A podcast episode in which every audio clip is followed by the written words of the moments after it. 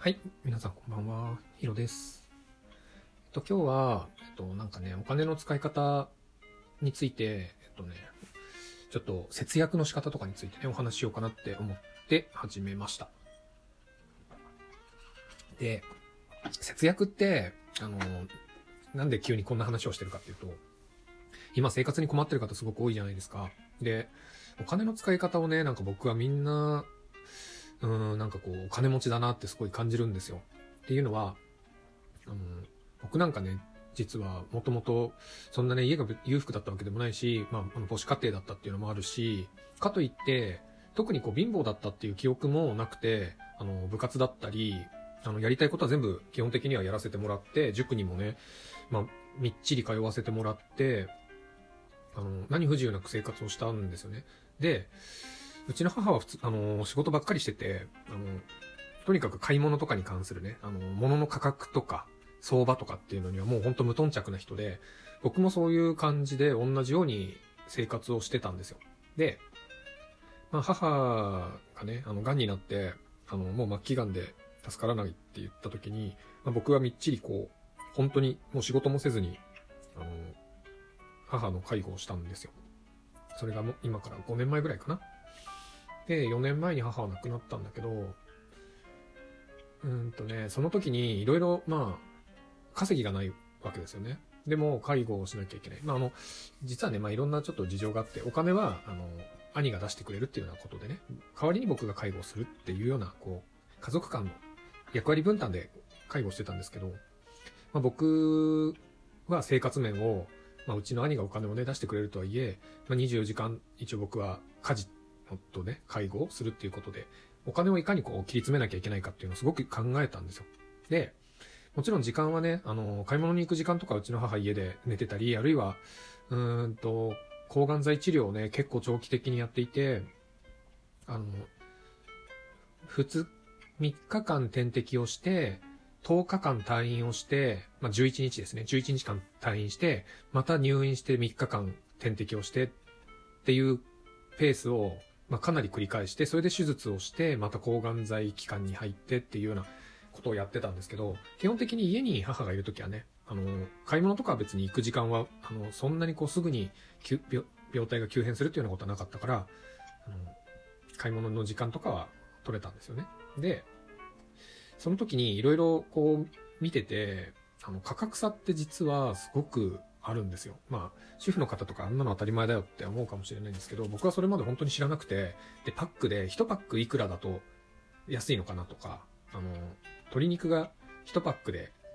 980円ですごい入ってるみたいな、なんか本当そんな、ね、何にも知らないような状況だったんですけど、その時によくよく考えればこれめちゃくちゃ当たり前の話ですけど、あの、グラム単位いくらなのかっていうことが、まあ当然大事なんですよね。で、グラム単価いくら、まあ100グラムいくらなのかっていうことと、あとは、当然どこ産なのか、国産なのか、例えば鶏肉だとブラジル産なのかっていうと、もうそれだけで金額半倍は違うんですよ。で、おおよそいろんなスーパー見てると相場があって、そのスーパーの中でセールの時だと一番安くてこんな値段みたいな、もう大体決まってるんですよね。まあ、当たり前のように、あの、とんでもなく安くなんていうのは想像できなくて。で、例えば鶏肉で言うと、もも肉と胸肉っていうのでも価格がこんなに違うのかっていうのも、その時学んで、で、豚肉の値段とかね、牛肉の値段とか、あとお刺身の値段とか、あとチーズとかね、あの日常的に使うものは結構値段を、おおよそは覚えて、だから鶏肉なんかもね、あの、国産のもも肉で 100g、だいたい100円だと国産だと、まあ結構いい方かなっていうところなんですよね。特にうちのあたりの値段で言うとね。で、それが80円になるとむちゃくちゃ安くて、しかもちょっとブランド的な肉だと、やっぱり柔らかいな、みたいなね。で、まあ、ブラジル産だと、もも肉でも50円とか、100g50 円とかね、60円とかっていうのもあって、さらに言うとこう、あの胸肉だとね、あの、大体国産でも 100g60 円とか70円ぐらいの時が結構あって、そ、それだともう買ってもいいかな、みたいな。あの、ぐらいの相場感をね、大体頭に入れて買ったり、あとはもうお米の値段とかもね、あの、ものによって大体こんな値段なんだなっていうのを覚えておいたり、あとはなんかこう健康的なことも気にはもちろんその時母のね、食事は僕が全部作ってたんで、あの気にはなってて、あの、豆腐にしても値段が高いものはやっぱりそれなりにこう、有機大豆を使ったり国産だったりとかね、すると、相場的にはこんなもんかなとか。っていうことをね、大体まあ、献立とかも全部、おおよそこう何日分かまとめて、例えば1週間分とかまとめて、あの、考えたりすると、うん、料金的にはね、意外と食費ってかからないんですよね。うん、月で2、3人だとしても2万円とかぐらいでは収まるんじゃないですかね。1人月1万円って感じですかね。だから外食しなければの話ですよ、もちろん。で、まあお酒とかもね、もう僕はほとんど飲まないから、まあ1日1、2杯あの、しかも安い、なんかこう、ウイスキーとか、そういう、ななんていうんですかね、大五郎みたいなバカでけえ焼酎みたいなね。で、炭酸も、どこで買うと安いのかなとかっていうんで、だいたい1杯あたり10円とかぐらい、10円とか15円ぐらいを2杯ぐらい飲んでるかなっていうようなことをね、自分では考えながら、当時からちょっと飲んでましたけどね。今でも大体そんなもんですかね。1、2杯飲むかなっていう感じだけど。でもそうすると、別にそれに慣れてくると、特にね、なんかこう食事をすごい我慢してるわけでもなく、量としては十分お腹がもういっぱいになるまでもちろん食べるんですよね。で、自分で料理して、まあ今妻がね、料理してくれてますけど、何不自由なく、ほんと幸せにそれで生活ができるんだけど、みんなこう、外食に慣れたりね、なんか贅沢なものを食べたいって言って、高いものを買ったりしてると思うんだけど、あの、本当にその満足感って高いのかなって考えたことってあるのかなって僕は常々思うんですよね。こんなに僕がだから貧乏症だから幸せなわけじゃなくてみんな本当にそれをなんかこう考えて食べてんのかなって。なんか月に1回とかめちゃくちゃ美味しいもの食べた方がむしろ満足感高いんじゃないかなって。あの、美味しいものっていうかね、あの、日頃家で作って食べられないものは僕はお金を出して食べたらいいんじゃないって思うタイプですね。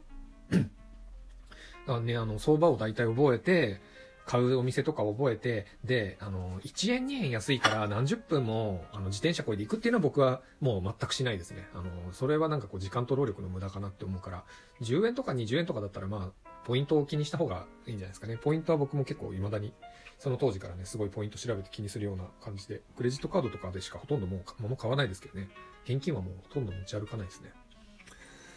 大体でもお金の使い方ってそういう風にしてれば、こう困った時でも生活水準が下げられなくて困るっていうことの方が多分みんな多くて、あの、低い生活生活水準に慣れてればそんなにね困ることって実はないんじゃないかなって僕は思ったりしてます。今ね、あの、まさにコロナでそういう状況にならざるを得ない方っているかもしれないけど、うんなんか世の中ってそんなにね、お金必要なくて捨てたもんじゃないんじゃないのっていうのが僕の実は率直な感想ですね。まあ、とりあえずね、なんかこう、すごい今日は細かい話をしましたけど、あの、どうなんだろう、あの、このアプリを使って、あの、1.3倍速で、あの、放送してるんですよ。今これ喋ってるこれを1.3倍速に変換して、えっと、放送してるんだけど、どうなんだろう聞きにくいのかな通常の方がいいんですかね僕はもうなんかほんとつ、YouTube 見たりとか人のこう何か動画を見たりするときも常に2倍速ぐらいで聞いてるんで、通常モードをね、聞くとね、めちゃくちゃ遅く感じちゃうんだけど、